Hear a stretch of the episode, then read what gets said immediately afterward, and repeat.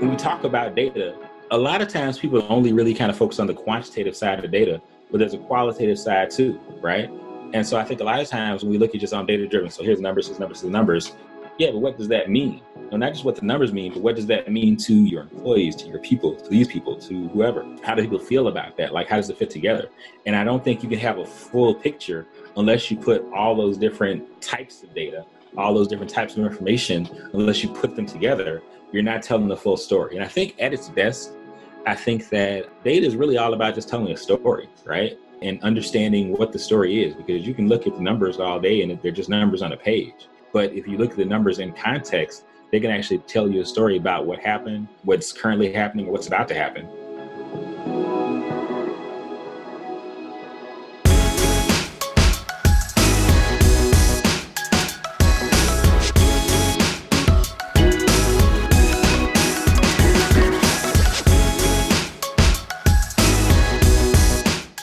What's up, everybody? Welcome to the Artists of Data Science podcast, the only self development podcast for data scientists. You're going to learn from and be inspired by the people, ideas, and conversations that'll encourage creativity and innovation in yourself so that you can do the same for others. I also host open office hours. You can register to attend by going to bit.ly.com forward slash a D S O H. I look forward to seeing you all there. Let's ride this beat out into another awesome episode. And don't forget to subscribe to the show and leave a five star review.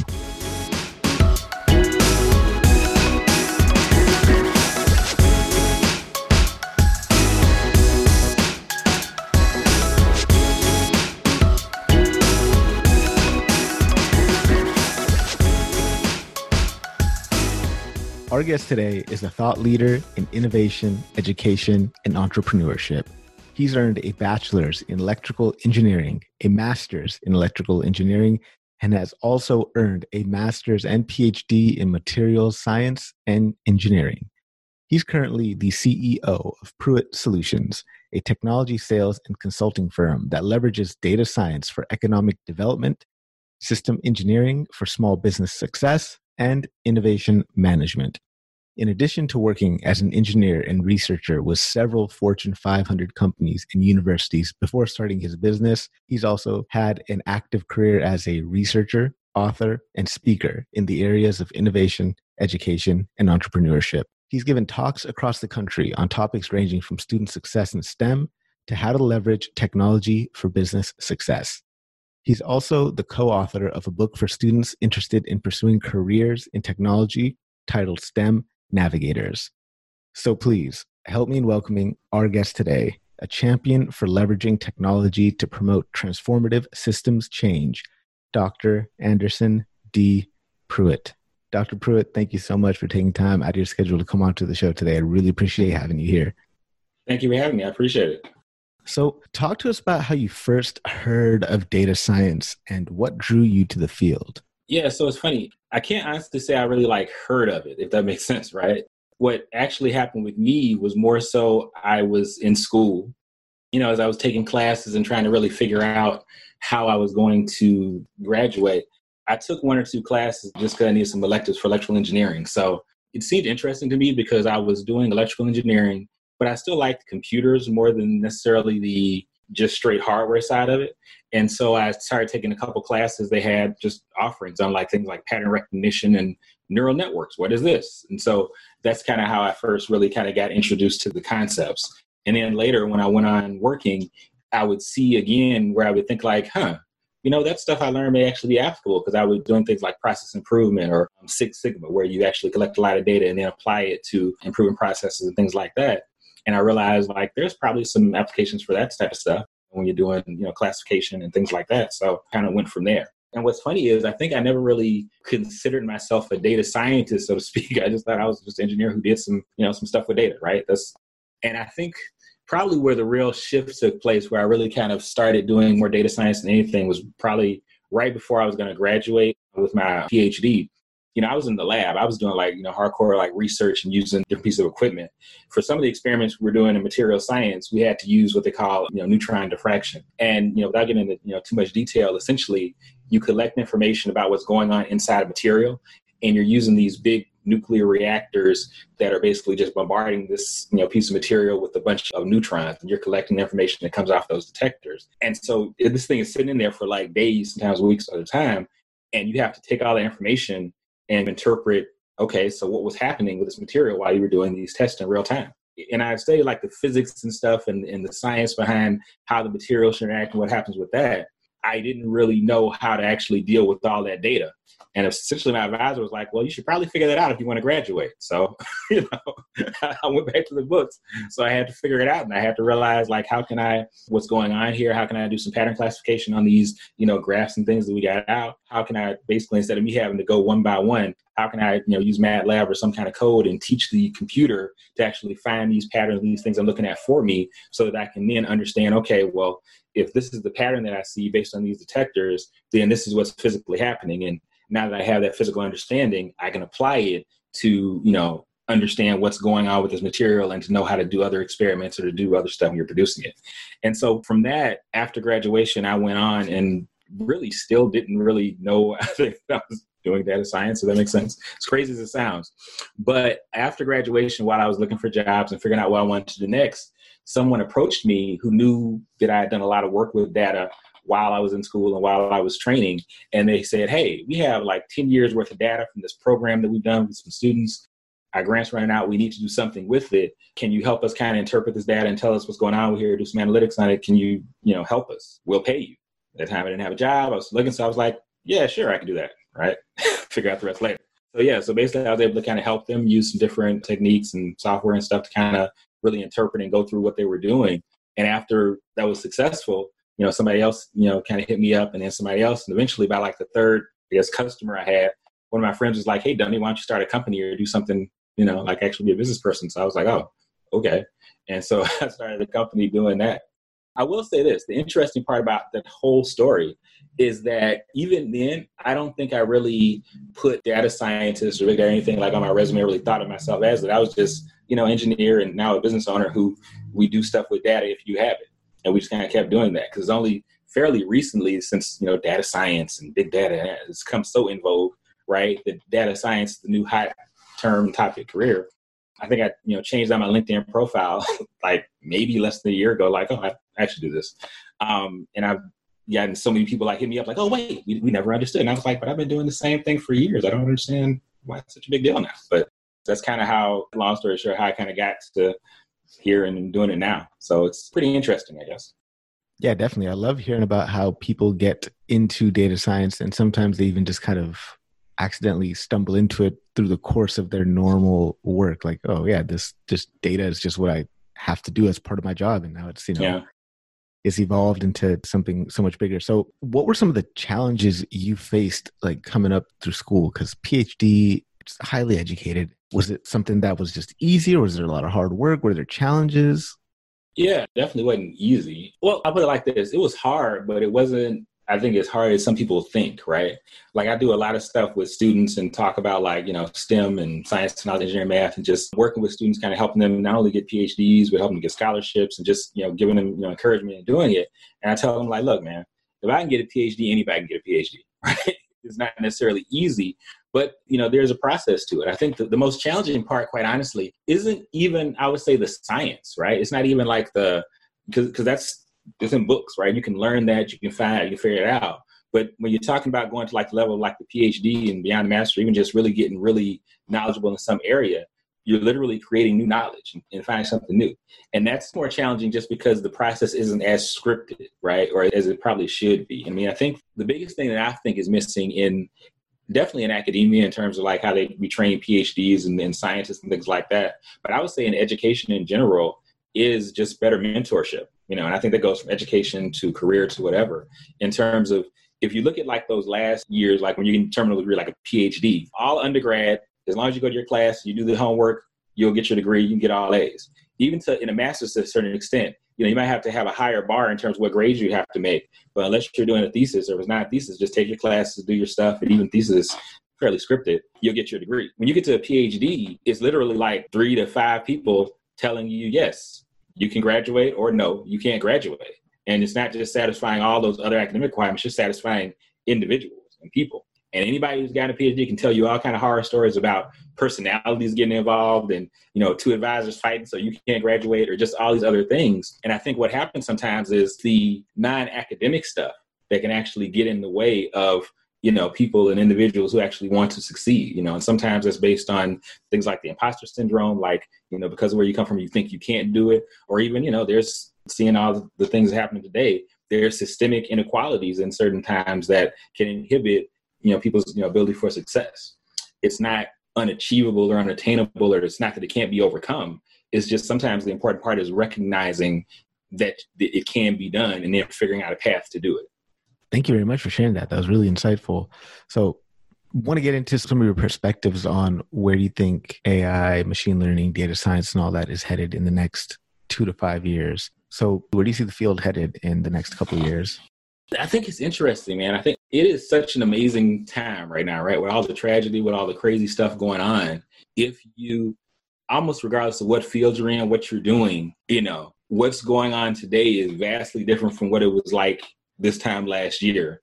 And what it's going to look like this time next year is going to be vastly different, right? And I say that's probably true across the board, almost every field, every, you know, everything. I think when particularly when we talk about things like data, big data, AI, machine learning, uh, you know, deep learning, I think that it's kind of come to that point where, you know, it's kind of in, you know, the vernacular of just common people these days, right? So even if you've never even been to school or don't know anything, you probably heard it on TV or know something about it, right? Even more so than it used to be, say, back in the day. And it's more accessible than ever before, right? There's all kind of, you know, free software, there's YouTube programs, there's these courses and stuff where even if you're not in school, you can learn it in honestly a couple months, learn enough to, for the basics to be an analyst or at least understand it. And so I think that's incredibly empowering for a lot of people if you get the chance to, because what that means is now you can learn how to not only have control of your own data, but how to do all these amazing things and really bring your ideas to light. I think that's going to be a big kind of game changer, especially when you look at, you know, the economic and kind of, you know, devastation that we're facing worldwide due to these, you know, all the different you know, factors going on. But I think the other side is, like anything else, there's a gift and the curse, right? The fact that it's so useful. There's more data than ever before in the history of mankind, right? And there's so much information that's, that's readily available to be used for some really good, great, cool things. I think the flip side of that is, and we see it sometimes in the media and in you know our movies and just in, in real time, that data can also be used to harm if it's not done the correct way, right? And so I think a, a, very good example is something like we look at things like systemic inequality, systemic racism, systemic sexism, all these events.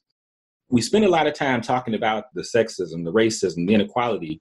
We don't spend as much time talking about the system. And, and really, you know, my racism first. Racism isn't the person, right? We talk about the one bad apple or the racist person who did this. To a certain extent, they don't matter. It's not about them. It's about the system that allows them to do that. So we're at a point in time now where, you know, technically you don't have to be an individual racist to have unequal justice for people in law enforcement.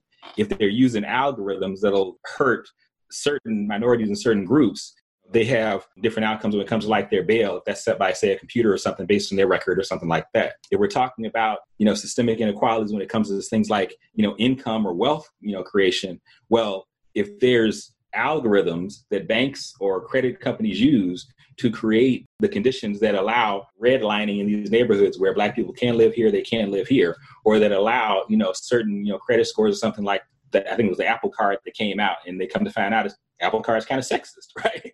you know, because it was actually giving for the people who, you know, man and wife, they would give one credit score to this guy and another credit score to this lady. These are things that are now systemic.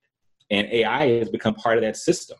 And so what happens is if we're not careful about how we you know treat these you know machines and how we're applying this great tool that we have we're going to see some very negative consequences.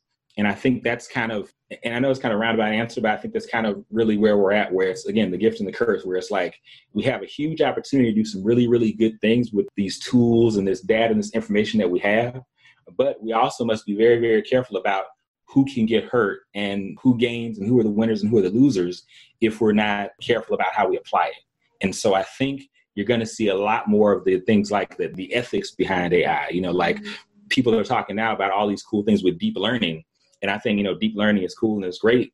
I don't necessarily think it's the pinnacle. I think it's going to have to be, you know, what comes after deep learning, right? When you can teach an AI or a machine to kind of, you know, train itself, that's great. But at the same time, just because it can train itself doesn't mean it's quote unquote intelligent. I think the artificial intelligence part, I think that can kind of throw people because it's like, you know, the computer really isn't smarter than the baby, right? The same way you have to train a baby, you know, you have to train a computer. When you first start, you get really bad, you know, stuff. But as it gets trained, it gets smarter and smarter. Babies work the same way. However, that first couple years, they're you know, still pooping diapers and they're still making a mess and whatever else. AI will do the same thing if you give it bad information. And so I think a lot of times the data we start with or the, or the assumptions we make, and if that's the starting place, you're going to see a lot of bad outcomes unless we have some kind of ethical way to reinforce that, you know, what's developed there. So, what can we do as practitioners of data science and machine learning to make sure that the work that we're doing isn't perpetuating these types of negative biases and having yeah. these type of consequences downstream for society? I think part of it is I think it's an ego thing, right? I think we have to start and really look at the the whole idea of concept of artificial intelligence versus just artificial, you know, computing and thought, whatever. Like, yes, there is a quote unquote intelligence. We are thinking of these computers and trying to teach them things and like a human brain and as a machine, and that's you know what happens there. But I think that we also have to understand there's a responsibility that comes with that. And I think that, you know, the best way I, I, always try to look at it, and when I talk to whether it's my students or just when I have these conversations about it, I always try to frame AI not as like the brainiac, right? Not as like the supercomputer, the Skynet, whatever. I try to talk about AI in terms of raising a child or a baby, whatever else, and how would you want to raise them? If you train that child up or that baby up and you teach them a wide range of things, they get experiences, and you yourself have enough knowledge and actually take the time to learn the right things to teach them, then that child has a better chance of growing up and doing the right things, you know, being happy, being healthy, and actually helping other people if that's how you train them. If you really don't care and just let the child go and kind of run amok, there's no telling what you'll get back. And also, too, there's ways, and you know, science shown us this, that you can almost guarantee that there's a high likelihood that that child will do really, really bad stuff later on you know, and it seems really, really almost silly to say it, almost look at ourselves almost like we're like parents, right? When you create this code, you're literally creating something with intelligence, quote unquote, releasing to the world. How do you want to do that? And understand the impact that you as an individual or you as a group of people will have. And I think if as practitioners we look at it that way, then we have to start asking ourselves the hard question like, okay, if I'm writing a program that will be specifically for, say, pregnant women, right? Having never been a pregnant woman myself, can I write the program? Do I know the code? Yes. Does it make sense for me to get some insight or to talk to or to interact with some people who will be affected by that code to make sure that what I'm doing, I have a full understanding, or at least as much as I can get, of how that affects them?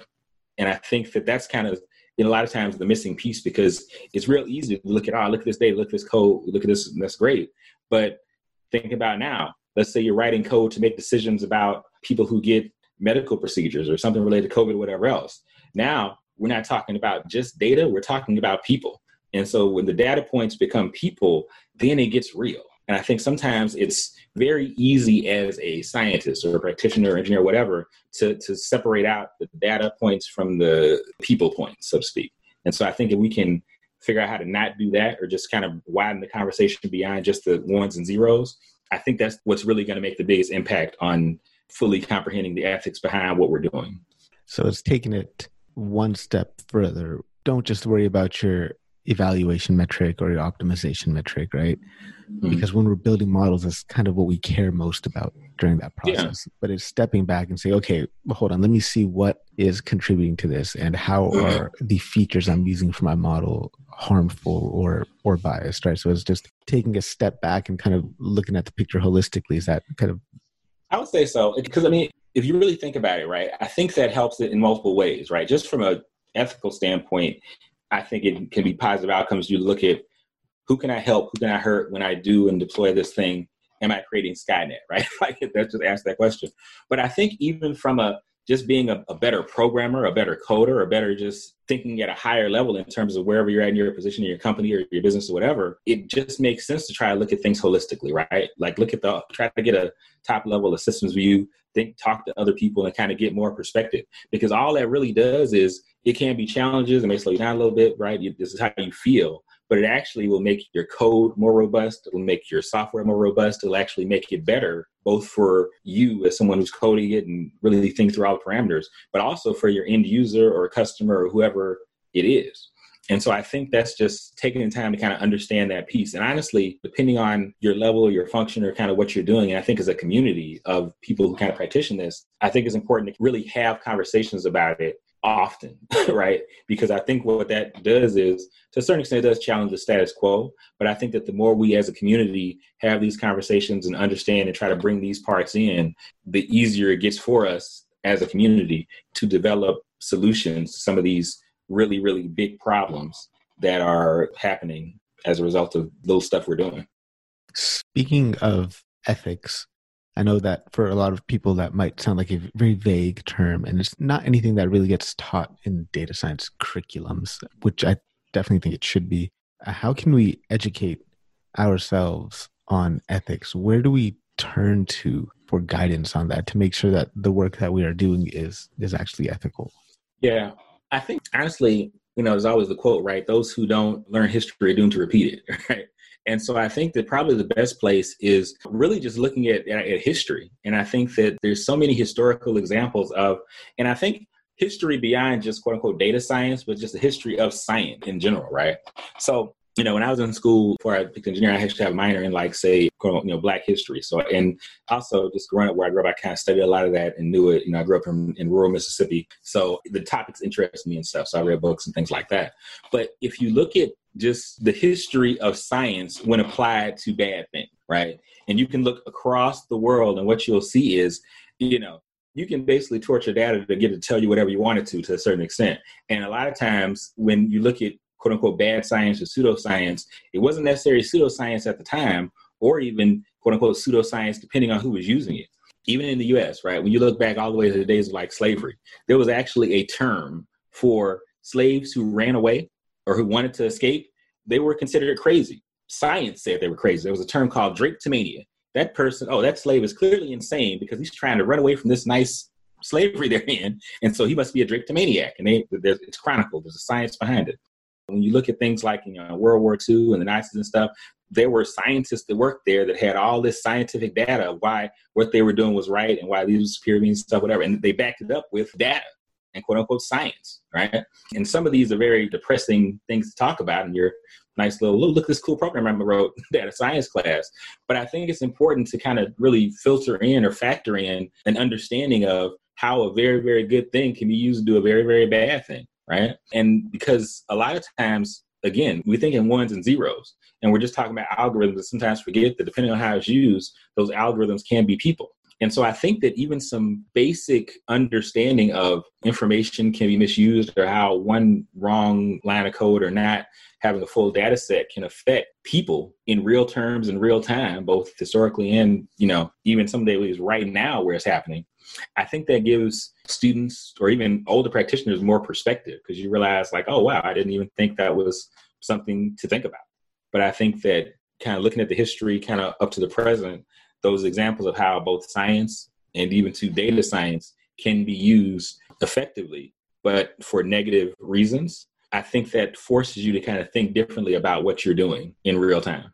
So it is taking ownership upon yourself to go and get educated, not just reading your data science books, not just. Yeah, I think so. And I think, honestly, I would say it's twofold. I think, one, if you're going to jump into this field and practice it, I think it makes sense to kind of take ownership or take stock of like that full spectrum, right? To understand how is this being used? Like, how is it being used good? How is it being used bad? What am I doing or writing or understanding that can adversely affect someone? because it's just one of those things being an expert and being good at your craft right because depending on what you're doing if you're writing some data science code for a bank and you press the wrong button and lose half the money for all the people who are in there, that's you know a bad thing. We know that we can conceptualize that, right? But if you only quote unquote do that and don't even realize, but you also lose half the money or don't, or there's some subset of the population doesn't even get to get their own money or doesn't get to make money because of that. We don't necessarily see that as clearly. So I definitely say there's a personal responsibility to it. But I also think that as business owners, as practitioners, as a community that uses it, as scientists, whatever, as educators, I think there's a responsibility on the institutions that are either teaching or utilize data scientists to make sure that's part of what they do. If you have a company where you know you're employing data science or even just you know, programmers, I think if you really have most companies have a mission statement and values and what they believe in, if you have that, then stick by that and make sure that part of your mission and part of your values is to make sure that your employees and people who are practicing this are living up to those values as they're doing their daily work. If you're a university or some school for profit or nonprofit, whatever it is, and you're training people how to do these things, part of the curriculum should be to understand the ethics and what are the negative consequences that can come if you do a bad job or if you use this skill set incorrectly. So I think that it needs to be kind of both, where it needs to be a certain amount of individual responsibility, but also institutional responsibility as well. What's up, artists? I would love to hear from you. Feel free to send me an email to the artists of data science at gmail.com. Let me know what you love about the show. Let me know what you don't love about the show. And let me know what you would like to see in the future. I absolutely would love to hear from you. I've also got open office hours that I will be hosting, and you can register by going to bit.ly.com forward slash ADS OH. I look forward to hearing from you all, and I look forward to seeing you in the office hours. Let's get back to the episode. Absolutely agree with you. And this is one of the reasons I push back against people who say they are data driven or they want to torture the data until it confesses or they're digging through data for insights because that's kind of the wrong way to go. You should work from the outside world to the data, right? Be data informed. Insights, I think, should come from the real world, your yeah. domain, and then using the data to kind of color that insight a little. Yeah. And, and I think that's kind of one of those things where I think, to your point, that's where you have to kind of put those things together because, uh, you know, when we talk about data, a lot of times people only really kind of focus on the quantitative side of the data, but there's a qualitative side too, right? And so I think a lot of times when we look at just on data driven, so here's numbers, here's numbers, here's numbers. Yeah, but what does that mean? No, not just what the numbers mean, but what does that mean to your employees, to your people, to these people, to whoever? How do people feel about that? Like, how does it fit together? And I don't think you can have a full picture unless you put all those different types of data, all those different types of information, unless you put them together, you're not telling the full story. And I think at its best, I think that data is really all about just telling a story, right? And understanding what the story is because you can look at the numbers all day and they're just numbers on a page. But if you look at the numbers in context, they can actually tell you a story about what happened, what's currently happening, or what's about to happen, depending on how you're looking at them and how you analyze them. But I think you have to look at it. You can't just have the content, right, or the data and just those pieces. You have to have the context and the rest of it too. Otherwise, you're not getting the full picture. Thank you very much for that. I really appreciate that. Switching gears here a little bit, I wanted to talk to you about your book, STEM Navigators. So, what is it about and who is it for? Sure. So, it's again, I feel like I've kind of backed into a lot of these different situations, um, not intentionally. So, originally, the book was kind of written because as I kind of got you know out of school and started talking to, if I talked to like students and people who are getting engineer degrees in some level of like science or engineering or math, something like that, people told me like, "Oh, that's some good advice," and they'd ask me again and again. I was like, "Oh, wow, I should I got kind of miss miss emails like, oh, trying to I should, I should, write this down, right? And then what actually happened was I'm actually it's it's um you know my book is co-authored by actually you know five other authors, and we all kind of got together because we realized we'd all gotten our degrees in some you know STEM field. Many of us, a couple of us, entrepreneurs. Many of us had PhDs. Some of us had had you know done other books for just working in education, something like that. And we all realized we had a different kind of story to tell. And so what we tried to do was kind of create a book that's not necessarily like a you know, we wanted to have some like, here's some key insights, you know, do this, do this, do this. But more than anything, we just wanted to like tell a story about, hey, and the reason it's called, you know, STEM navigators, you know, pathways to achievement in science, technology, engineering, and math is because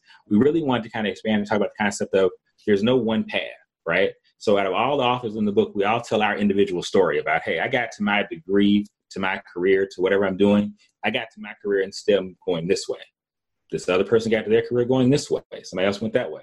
And here are the things that worked for me here are the organizations I joined. Here are the things I did did to get letters of recommendation. Here's how I applied to college. Here's how I found scholarships. You know, we give that kind of real information, but also tell those real stories about, hey, for me, it was a little different. And I got here, but I'm not necessarily the, the typical, right?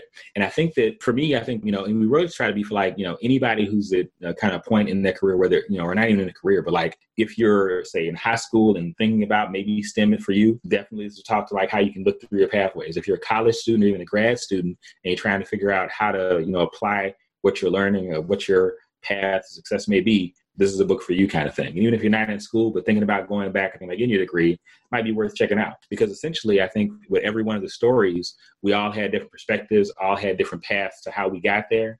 And what we tried to do was, as much as possible, make sure it was just, you know, short, readable, and really spoke to, hey, this is my path. It might not be your path, but whatever your path is, here's some suggestions and things that worked for me or for us or for whoever.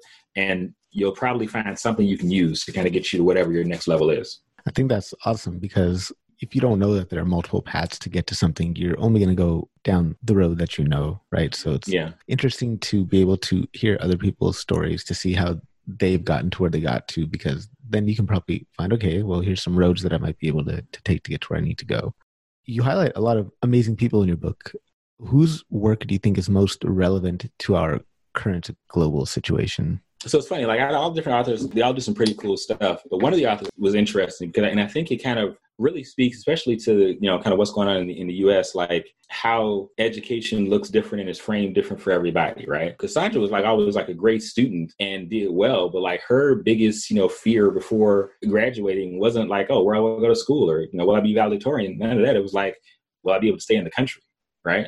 And I think that that kind of speaks to a lot because she's, you know, kind of the prototypical what would be considered, you know, somebody who has all the, you know, checks all the boxes in terms of, you know, great student, doing well, you know, loves the country, loves their community, wants to make a big difference, was always interested in teaching people in education, doing these great things, but had challenges due to just institutional things and policies that weren't necessarily well thought out or good kind of thing. Fast forward, she's a serial entrepreneur, wildly successful, did great in school, you know, educates, runs businesses, does all this stuff. But it wasn't a direct path, wasn't necessarily easy, and she had to kind of overcome a lot of those barriers. And I think when you look at today, that's kind of where a lot of people are because there's so much, you know, strife internally, externally, and worldwide related to everything from like you look at like the UK and things like Brexit, you look at other places across the globe, look at all the stuff in the US in terms of, you know, immigration and how things are happening. I think that how we interact with people from various different backgrounds, various different communities, and how we bring them together versus separating them um, is important. And I think it's also important to make sure that we allow space for everyone to learn from everyone and to be able to do whatever will make them and their community and our community better. Because at the end of the day, I think that one of the things that is often lost on us, just as individuals, as people, as you know, society, is that we live in an ecosystem, right? And it's an ecosystem the same way the water cycle and the environment has ecosystem. We live in a socioeconomic ecosystem, and so if there's parts of our society that are you know bad or aren't getting what they need, even if we don't pay attention to them right now, that can mess other stuff up way later in other parts of society, right? And I think that a lot of times, because we don't look at, again, society holistically, I think that's where a lot of the issues that we have kind of come into play.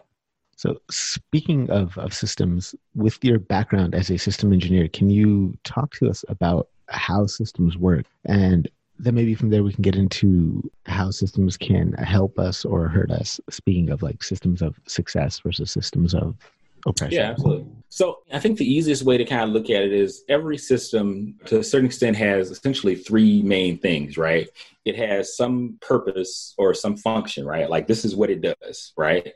In that system, it has certain elements or pieces to it. They could be subsystems, they could be certain features or, or something. And then the third thing is just interconnections, right? Those systems, those little smaller subsystems or smaller pieces or elements are connected together to help the major purpose happen, right? And so, in a nutshell, that's how literally every system works, right? From the ecosystem to you look at your car to a bicycle to even a school system or, or your business, they all work the same way, right? There's some function that they're supposed to do. There are different subsystems and pieces that help them do it. And in those systems and, and pieces are, you know, interconnected or interact in some way to make the purpose happen. That, in a nutshell, is a system. Now, I think that what's interesting, though, is a lot of times, and this is the rub, right? It literally goes in order like that, right? Where you start with the purpose, that's the foundation. Then you have the interconnections that connect to whatever elements you have. The issue is that a lot of times we don't really fully understand these systems. And, and then the problem with systems is, and I kind of alluded to that before when I talked about systemic racism and things like that, is if you don't really attack and change that purpose, the other pieces, just looking at changing one element here, one element there, it may change how the system works a little bit. It may do some things to make it a little different, but it's not fundamentally going to change how the system operates. So what happens is, let's say you have a bicycle, right? A bicycle system. It has wheels, it has chain, you pedal, and all this kind of stuff. If I remove the left handlebar, it's gonna not work as well, but it's still gonna mm-hmm. keep going, right? I mean, oh, we have one, but it's still going. Unfortunately, I haven't really stopped it. Honestly, even removing just the front wheel, it's a lot harder. I can pop a wheelie and still kind of be going, right? And so what happens a lot of times, depending on the system, both good and bad, we'll call ourselves fixing the system, but really all we did was, oh, I changed out this bicycle seat, this black bicycle seat with a pink one. And I'm sitting there thinking, oh, now I pick a bicycle seat, so now everything should be fine. But the bicycle's still going and going and going. And so when you talk about things like systemic racism, right? Just saying, hey, we're going to study why are these black people angry? We're going to study that. That's putting a pink bicycle seat on a bike and then still riding and still going the same way. You're not fundamentally changing it versus saying, you know what? Let's forget this bike. Let's just build us a car, you know, or build a skateboard or build something new to get us from A to B that's actually systemic change because now you're changing the purpose from or, or, the fundamentals of it so you have more impact. And i think a lot of times what happens is even you know individually we set up in our own you know the way we you know interact or the way we do things we have like our processes that we put together to create systems for our own success right?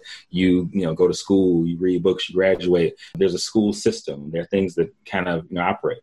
But i think what also happens is if we're not careful if you do the same things over and over again, these things have a negative impact on your life, you can inadvertently set up systems that don't allow you to succeed, right? So things like, you know, when people have different uh, addictions and things like that, well, that addiction now becomes the purpose of your life.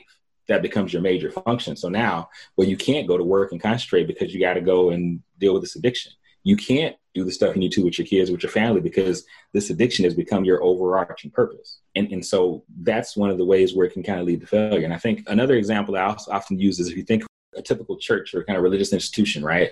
If you have a church, right, that your purpose for that church is to save souls. That's what you have on the placard. That's what you read in your book. That's what you're supposed to do. Cool.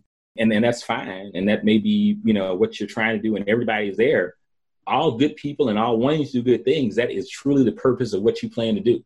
However, because of other interconnections, the way you interact stuff, you can still mess it up where your purpose is supposed to be accomplished and doesn't get accomplished. So if you have a church and your purpose is to save souls, but you wind up getting a loan for some mega building, and now you're spending literally all the interaction, all the elements of your church are going towards paying back the bank loan, and you're spending more time trying to raise money and pay off this bank loan than you are saving souls well, now all of a sudden you wind up shifting the purpose. So now the theory of spouse and the theory and use are different.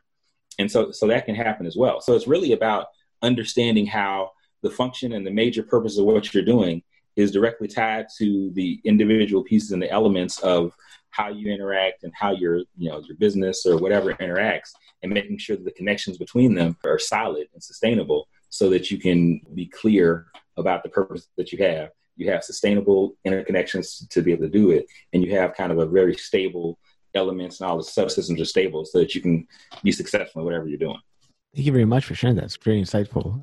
I know the audience is really going to love that. Speaking of church and speaking of purpose, I heard you speak on another podcast. You spoke about how you're really passionate about helping your local community with data and infrastructure. You're talking about mm-hmm. pairing up with a local software company to help your church, which I thought was really amazing a lot of the listeners on the show are also going to be up and coming data scientists and students. Mm-hmm. How can a student with nothing but a laptop and internet connection use AI for good? Actually, with laptop internet connection, you can do a lot of stuff these days, right? And I think that's the cool thing about it. I think, you know, I think it really, you know, start where you are. Like I didn't go and be like, hmm, I'm going to today use this data and use AI to save the world and do great stuff in my community. You just, you know, as you learn, you know, you know, right? So I just saw a need where it's like, well, wait a minute, you guys want to know about this type of information. Well, can we find data on that? Okay, let's look at it. Can this data tell us something informative about what we should do or can do or do next? You know, whether that's helping us to understand the system and the landscape around us, whether it's using that data to understand whether the program you're doing is successful or not successful, whether it's just finding out information that will be helpful to the people around you.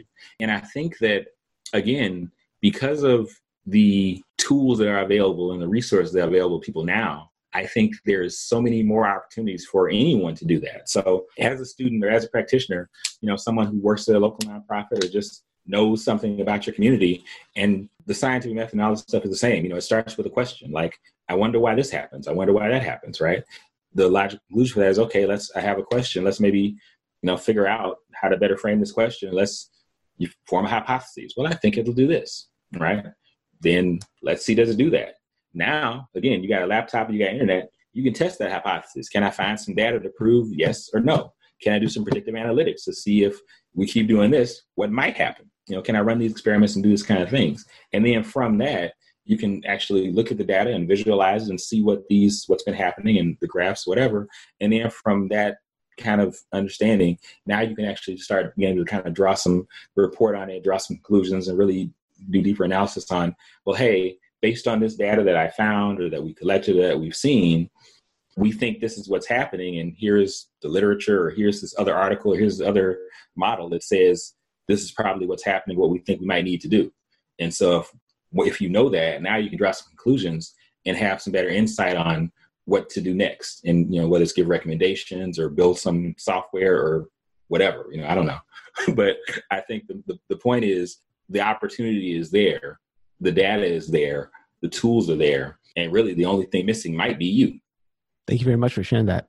I wanted to pick your brain a little bit now about STEM education. You got a tremendous background in STEM education. So, what would your advice be to students who are interested in studying uh, science, technology, engineering, or math? Yeah, I think it's twofold. I think one, I would give probably two slightly different pieces of advice, but both really the same.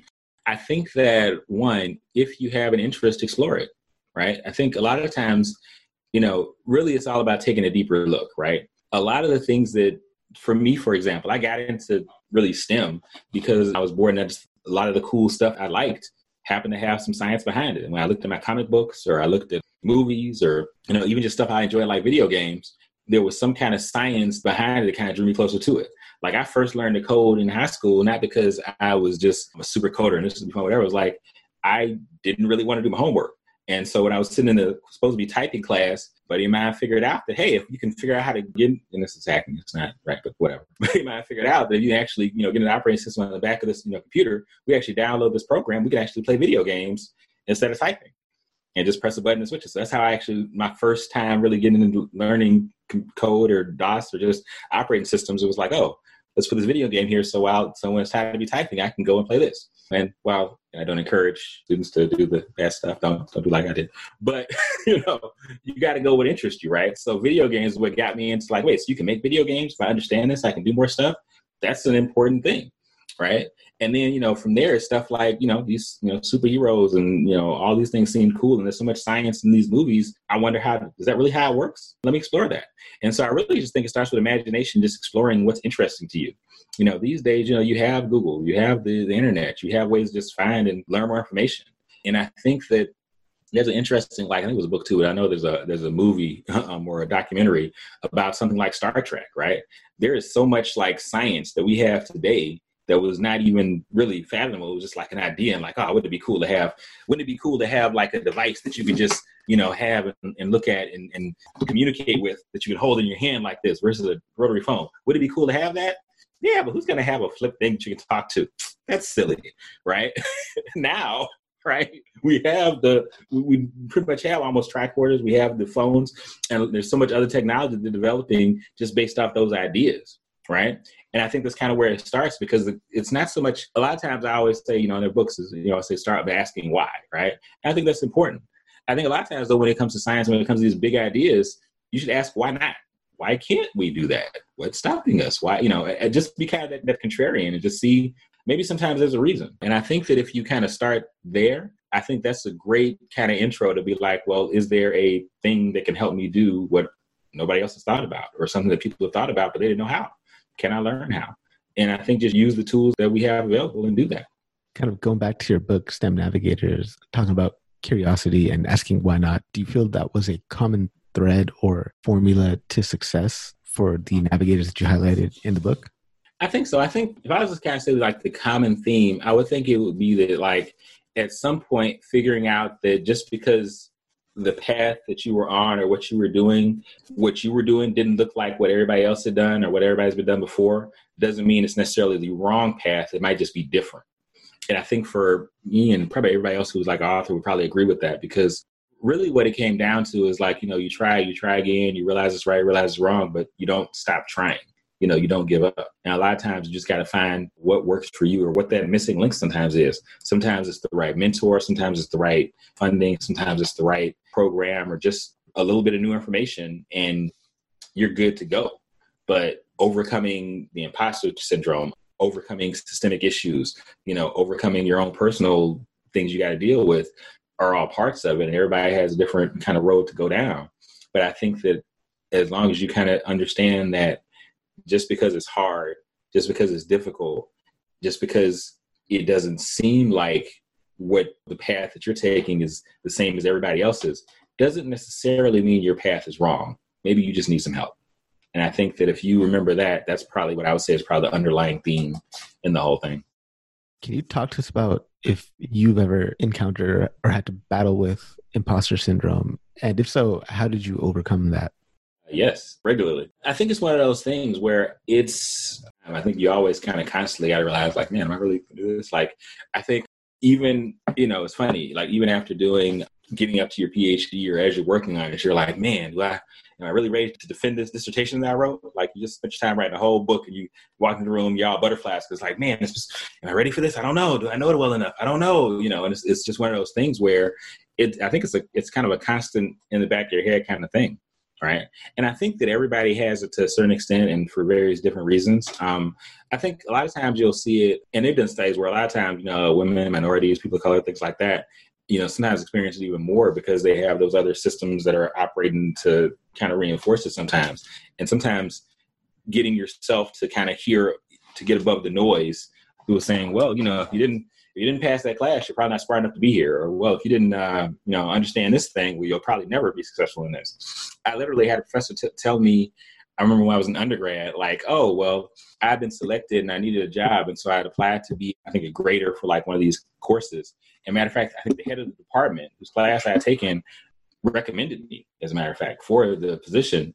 But the guy who made the final decision was like, yeah, well, I, you know, I looked at your, you know, this grade and it was, yeah, you did okay, but you passed. But I don't think you passed with a high enough grade or whatever. And I just don't think you're cut out to grade for my electromagnetics class. Electromagnetics is hard, and I don't think that's for you, right? And you know, it's kind of like very disheartening. It's like, well, okay, how dare you tell me that? Like, you don't know me, whatever else. But I'm, I'm also kind of hard headed. So I didn't grade for that class, but I went on and got a master's with specialization in electromagnetics. So, but I think, you know, overcoming it is more so about like understanding you got to really kind of know who you are. And sometimes that understanding who you are is kind of a combination of reinforcing it and getting that reinforcement from other places. Like, whether you just keep a journal of what things have you done and kind of count your successes, whether you just make sure you have a good circle of people who will remind you, like, he said, What? That's stupid. Didn't you do this and this and this and this? It's like, oh yeah, I guess I did do that, you know, right? And just having those good things on your team. So whether it's from, you know, your religion, your background, your spiritual beliefs, your family, your friends, and just understanding yourself as a person, I think the more you do that, then I don't think it's necessarily easy to kind of overcome it because I always have to kind of reinforce and bring it back. But I think it makes it easier and there are more tools in your tool belt to kind of deal with it if it does come up. I'm not sure if you're familiar with David Goggins, but he has this this concept of the cookie jar, which is pretty much what you described. Mm. You reach, oh yeah, yeah, actually I did do this before. Okay, yeah. I've done all these yeah. amazing things. Yeah you know, I should be here. Yeah, I mean, and, and even that, I mean, I think I always say like, you know, as once you get to like kind of the PhD level, like you have to like create like a CV, right? And even when I'm not looking at jobs and stuff, I still try to make sure I, I you know, I don't always do it, but I try to make sure I update my resume or, or put these little projects on that long thing. It's like 15 pages an hour or something, or even just your LinkedIn, right? Even if you're not really trying to network it or whatever else, just always update your stuff, just to remind yourself, like, I did do that a while ago. I was doing that. I did, you know, just because it's a good reminder for you, but also it's useful for other things. Like, so for example, I'm currently the professionals chair for the National Society of Black Engineers, right? And so I'm basically helping them put together a conference. We just had one last week. We're actually putting together their next big conference for all the technical professionals who do stuff in that society, and I'm helping kind of organize the whole thing.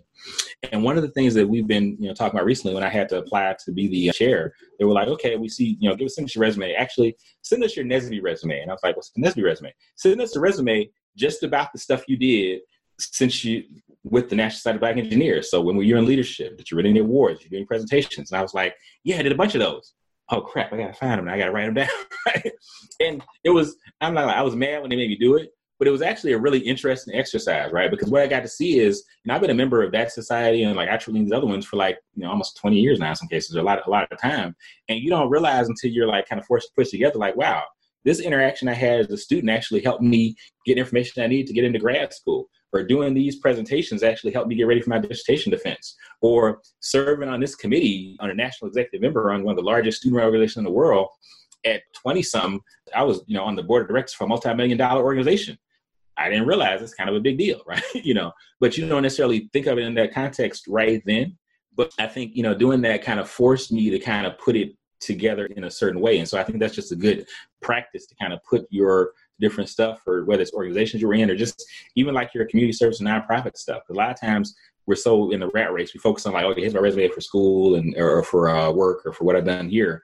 We forget those hours and hours we spend every Sunday at church, those hours and hours we spend volunteering where we like to volunteer, or those hours we spend coaching our kids little league or whatever it is, and we don't necessarily take into account the the context, right, of how much we actually learned from that interaction, how beneficial it was to us or the community or other things, and not just try to make yourself seem fly or seem you know whatever, but I think it's great reinforcement not only for yourself to know you're more than just your job or more than just what you're do kind of thing, but also just to kind of show like skills and understanding and just personal development can come from anywhere.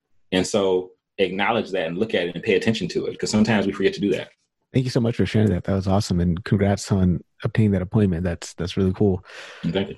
So, what can the STEM community do to foster the inclusion of people of color, especially Black Americans in particular, into our field? Yeah. There's a lot of things. I think that, that some of it starts with just representation, right? And I think a lot of times what happens is, and, and I can definitely talk typically, especially like if you look at academia, a lot of times what'll happen is, hey, let's hire a black guy or let's hire a black lady and get, oh, we got a double minority quota. And so now we're good. And that's all they look at in terms of are they, they consider that inclusion or representation.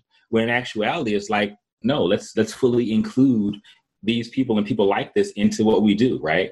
If you just hire that one black person, are they part of the decision making body who can actually see what students are coming in, or who's, where the funding is going, things like that? Or are they just there to be like, oh yeah, put them on the poster and we're going to go ahead and do business as usual? If you know you're at an institution where for decades you have not had a lot of minority representation or a lot of people, or you've had students who are complaining about their representation or, or something, and it was constantly and consistently kind of shoved to the side or put away, and you're like, oh, this is not a racist place. I don't feel like there's racism here. But all your students have been telling you that. Maybe it's time for you, or better yet, someone else to take another look. And I think that a lot of times what happens is that as a STEM community, we again, just like I said with data science, we get focused on the ones and zeros, just the numbers and just, oh, I'm data driven, whatever else. We don't talk about the context. We're not having conversations with social scientists. We're not having conversations outside of just this small engineering circle of people who all look like us and have done the same things as us and went to the same schools we did. And so we basically keep reinforcing these same bad practices over and over again. If you're a, at a university or at a college where for historically everybody has all come from the same college and you're all talking to the same people about it and you you four guys don't feel like there's any problem here but yet you haven't asked any black women or any black men or any other minority of people of color and haven't really listened to them when they tell you like oh they're just that, that's just those those couple everybody else is fine then you have a problem. And i think that step one is acknowledging like hey there may be a problem. Maybe there is some systemic stuff going on. And i think that one of the things that's happening now when you look at like between the death of george floyd here in the us and all the international outrage about it you've seen more of these institutions and more of these places acknowledge you know what systemic racism, systemic injustice is a thing. And because it is a thing, now we probably need to start talking about thinking about what to do about it. And I think the starting point is, of course, obviously acknowledging it. But I think that if you really want to have true inclusion, you have to look at for everything that we do, are people of color, are black people, are women included in that. When we're talking about things of who's getting hired, who's getting fired, when we're talking about where the funding is going and where it's coming from.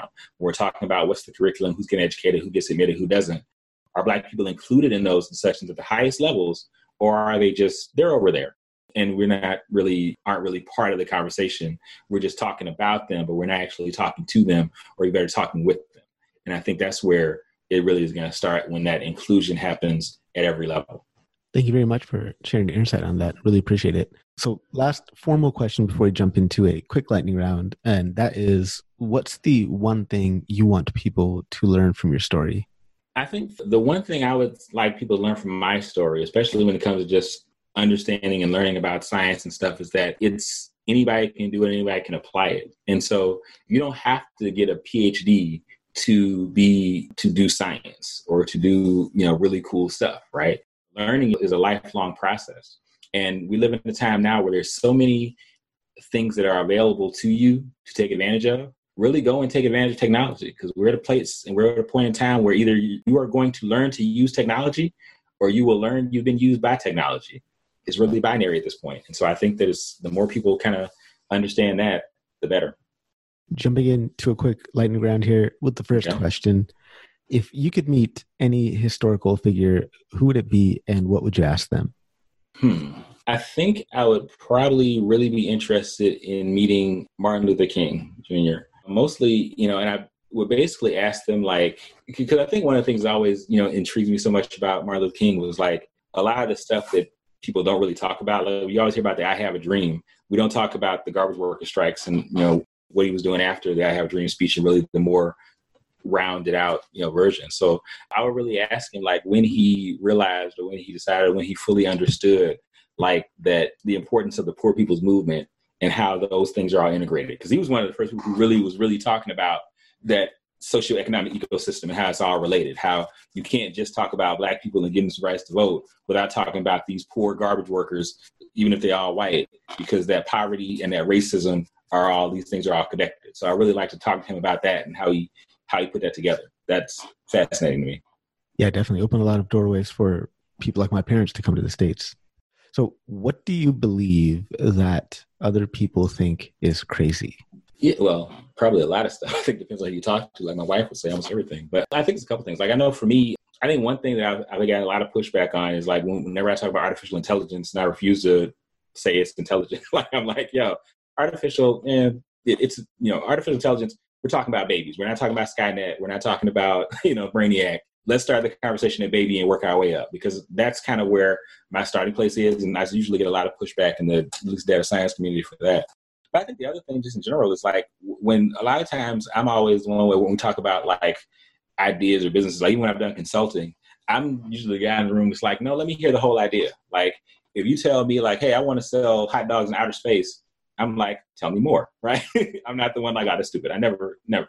Because I think that a lot of times we're very quick to like dismiss whether it's ideas or these things. But again, I always ask why not, right? So if you want to sell hot dogs in outer space, that may sound like a crazy idea, but let me hear more. Maybe all you have is a hot dog cart now, but maybe you have a great idea for some, you know, meatless, gluten-free, very healthy thing that you be raised by plants that you're selling.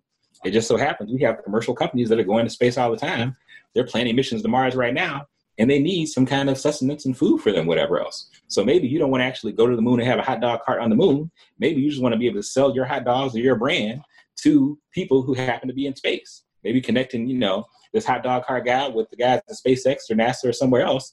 Maybe he can, in a couple years, actually be selling hot dogs in space. But if you're not open to hear them out or understand or put these disparate things together, we don't get our hot dogs in space. So I'm kind of weird like that. I want to hear the rest of the story. Absolutely love it. So, if you could have a billboard put up anywhere, what would you put on it and why? I could have a billboard put up anywhere. I actually don't really know where. I guess you know Times Square because that's supposed to be the you know make New York make anywhere, right? Um, but I think it would probably be. I would feel one of my core beliefs, especially related to like technology. Like I think that um, I would say like if just to everybody, anybody who wants to listen, like learn to use technology, right? Because either you're going to learn to use technology or you will learn you are being used by technology. That's like a fundamental belief I have, especially right now. And so I think that's probably one of the biggest, I would say, takeaways from anytime I talk, anytime somewhere, I usually try to end it with that or say that at least once or twice because I think that's like the thing that everybody has to remember, but not enough people do, in my opinion. What do you love most about being a data scientist? I think it's just honestly the toys. Like I think you know, this seems kind of weird, but like I think I really enjoy most kind of doing data science right now, even more so than when I was even first learning it when it was just neural networks, pattern recognition stuff, whatever. Because now it's like there's so many more tools available, and it's it's such a a lot of ways broader conversation because there's more data available to do cool data science stuff with. So I think that you know, in, for lack of a word, like playing with the toys or looking at the new things, the new kinds of new stuff. Oh, somebody built this. This is really cool. Oh, we can use. Oh, you can use attention. Oh, use these transformers. This is a pretty wow. This is awesome. You know, like those new new algorithms, whatever else. Like I, I like the toys. like I like playing with the new stuff. We talked about selling hot dogs in space, but is there anything else that you're curious about at the moment?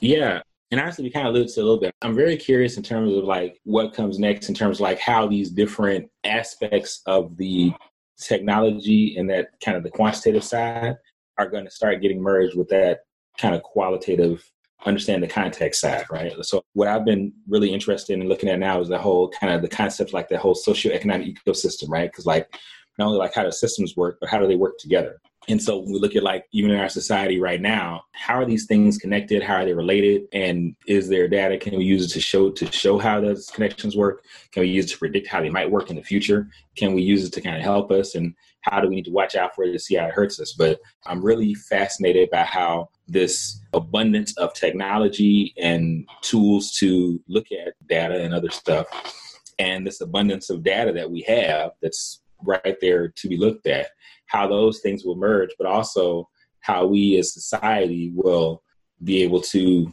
apply it. And my hope is that we apply it or apply our knowledge well in terms of using it for good versus for ill.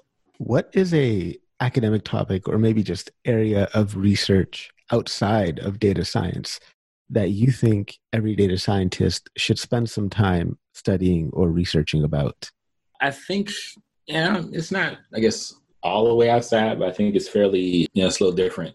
It's really just looking at like the Internet of Things, right? Because I think that we got a lot of data now, and a lot of the new stuff is going to come from the not traditional stuff, if that makes sense, right? So I think the Internet of Things and having a watch with all your data and having these things in your house, these things in buildings, and how they all fit together, I think a lot of the newer data is going to kind of come from there. So in some ways, I guess kind of connected data science. But the part that I think is really interesting is how people are using these things and how they can really be used kind of collectively, right? So it's not just getting stuff off the Apple Watch, but how is the Apple Watch plus the data you're getting from the car, plus what you get from the house, plus what you're getting about their health and whatever else, how do those things all fit together to create you know, better lifestyles? Like, how can they help with like healthcare for like the elderly or for sick people, whatever else? You know, how can they help in you know fitness and understanding, or just how can they help with education and learning, right? And so I think just kind of really looking at the history of Internet Things and how the, those things are coming together, and not just the data part, so to speak, but the usage part and the user experience part. I think that's gonna um, I think that would be really fascinating for from a data science perspective because I think it'll give you more insight about just where data might come from in the future or where it's coming from now. But also, you know, it'll also help with, I think, what we talked about earlier, those kind of higher level ethical questions at some point. Because if you know that, hey, Internet of the Things is this Apple Watch can actually tell me stuff about people's location, and it's great to be able to get that data and do cool stuff with it. But it could be dangerous if there's a stalker or somebody else who has some data science background too and can crack this and actually get to that. So I think that kind of understanding how will help a little bit when we got to ask what's the best method or what's the best thing to do that makes the most sense. What's the number one book, fiction or nonfiction, one of each if you'd like, that you'd recommend our audience read? And what was your most impactful takeaway from it? Yeah, there's actually a book called Systems Thinking, a primer. And I think it's actually a really good book because I think it just gives a really good basic breakdown of like not only what systems are, but like how they work. And I think as a as a data scientist, I think that systems part is key because I think again, it's easy to think of everything in just ones and zeros. You know, it's easy to think everything is just the data itself, but understanding like how those kind of uh, those uh, systems come together, I think is really really critical to understanding the importance of your role in bigger stuff, whether good or bad. Yeah, I've, I've read that book. It's the book that has the slinky on the cover, right? Yeah, yeah, that's, yeah, the, that's, that's the one. And I'm like, what, yeah. her name? Uh, there's D- Donella Meadows and Diana yes, Meadows, Meadows. Okay, yeah. So you said, I'm like, ah, yeah. I like, I literally, I have it in my bag. I was just looking at it. I just, I just saw it a minute ago. Like, wait, I, okay. Yeah, I listened to that book yeah. on Audible. It's excellent. Yeah, great Yeah, and that's what I like about it. It's not like a ton of like equations and stuff like that. It's just like a real like straightforward like, hey, this is how you can do it. You know, so yep. it's a good quick read, but it just gives you like some understanding insight into like, huh, this is how fits together. Oh, so even if I don't do if I don't do anything and just let it, this thing can go running amok if I'm not careful. I need to think about that when I'm designing this program. I need to think about that when I'm doing whatever I'm doing. It, it, it's yeah, I think it's very insightful in that way if we could somehow get a magic telephone that allowed you to contact 18 year old Anderson, what would you tell him? I'd probably give him some stock tips, that's for sure. But I think honestly, I'd probably just say that like, don't be so serious. like, I think that there's, I would definitely say make sure to pay attention to the, you know, the fun, you know, and the good stuff and the good times because there's, in, in some ways, the stuff you didn't think was as important wound up being more important. You know some of those relationships that you made when you were in college and whatever else were more important to some of those classes you were breaking your neck to try to get through. And just kind of understanding the importance of just you know relationships and just you know mentoring and just connecting with people. I think that's probably the biggest thing is like don't take it for granted. Everybody's going to be here you're, you know they're going to be around you're going to have opportunity to. So i think that's probably the biggest thing is just the importance of just those connections what song do you currently have on repeat OutKast, actually. OutKast Bombs Over Baghdad. I was just actually looking at that, listening to that the other day. It's a classic one. How can people connect with you? Where can they find you online? Uh, yeah, they can reach out, go to my website, dradprewitt.com. You hit me up at uh, info at uh, dradprewitt.com. Or, you know, I'm on LinkedIn, just D-R-A-D-P-R-E-W-I-T-T. LinkedIn, Instagram, whatever. Dr. Prewitt, thank you so much for taking time out of your schedule to be on the show. I really appreciate you coming by and sharing such wonderful insights with us. Thank you. Absolutely. Thank you, thank you for having me.